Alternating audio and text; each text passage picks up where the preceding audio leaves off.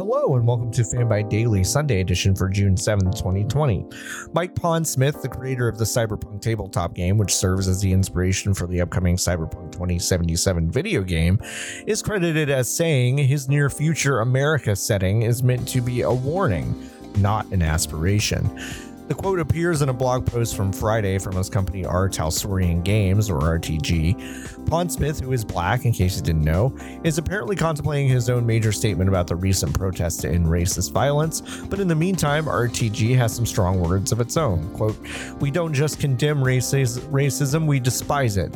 People, no matter the color of their skin, their gender identity, their sexual preference, their ethnicity, their physical and mental differences, their age, or their religion, have a right to live live their lives without worrying about being harassed or beaten or killed by others, especially others with power and authority. When power is abused, people have the right and, in fact, the duty to stand up protest that abuse and demand accountability end quote.